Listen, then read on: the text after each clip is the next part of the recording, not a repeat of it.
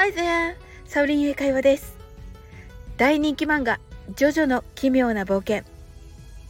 帝国劇場での初のミュージカル化が話題を呼んでいましたが、え公演が残念ながら中止になったそうです。ミュージカル公演は第1部であるファントムブラッドが予定されていました。ジョジョはジョナサン・ジョースターという名前で、えー、英語圏の名前なこともあり、海外でも大人気です。今日はそのジョジョの奇妙な冒険の英語タイトルの意味をお伝えしたいと思います。えジョジョの奇妙な冒険の英語タイトルは JoJo's Bizarre Adventure と言います。アドベンチャーは冒険ですね。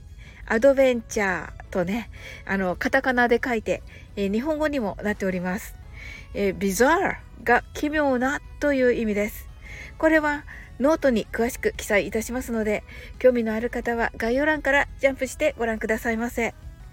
また、第1部の副題、ファントムブラッドのファントムは幽霊とか幻という意味で、ブラッドは血。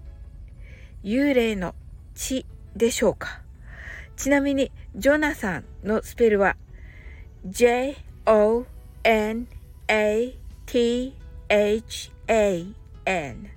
となりまして、えー、発音はジョナセンとなります。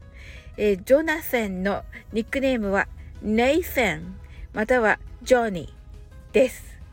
えー、ジョナセンのや、えー、ネイセンの時は、えー、舌を軽く噛んで息を強く吐いて発音してください。え、最後までお付き合いいただきありがとうございます。この番組はお好きなことをしながら耳だけこちらに傾けていただく聞くだけ英会話をコンセプトにお送りしています。これからもゆったりと気軽な気持ちで楽しく聞いてくださいね。コメントやフォローいただけると本当に嬉しいです。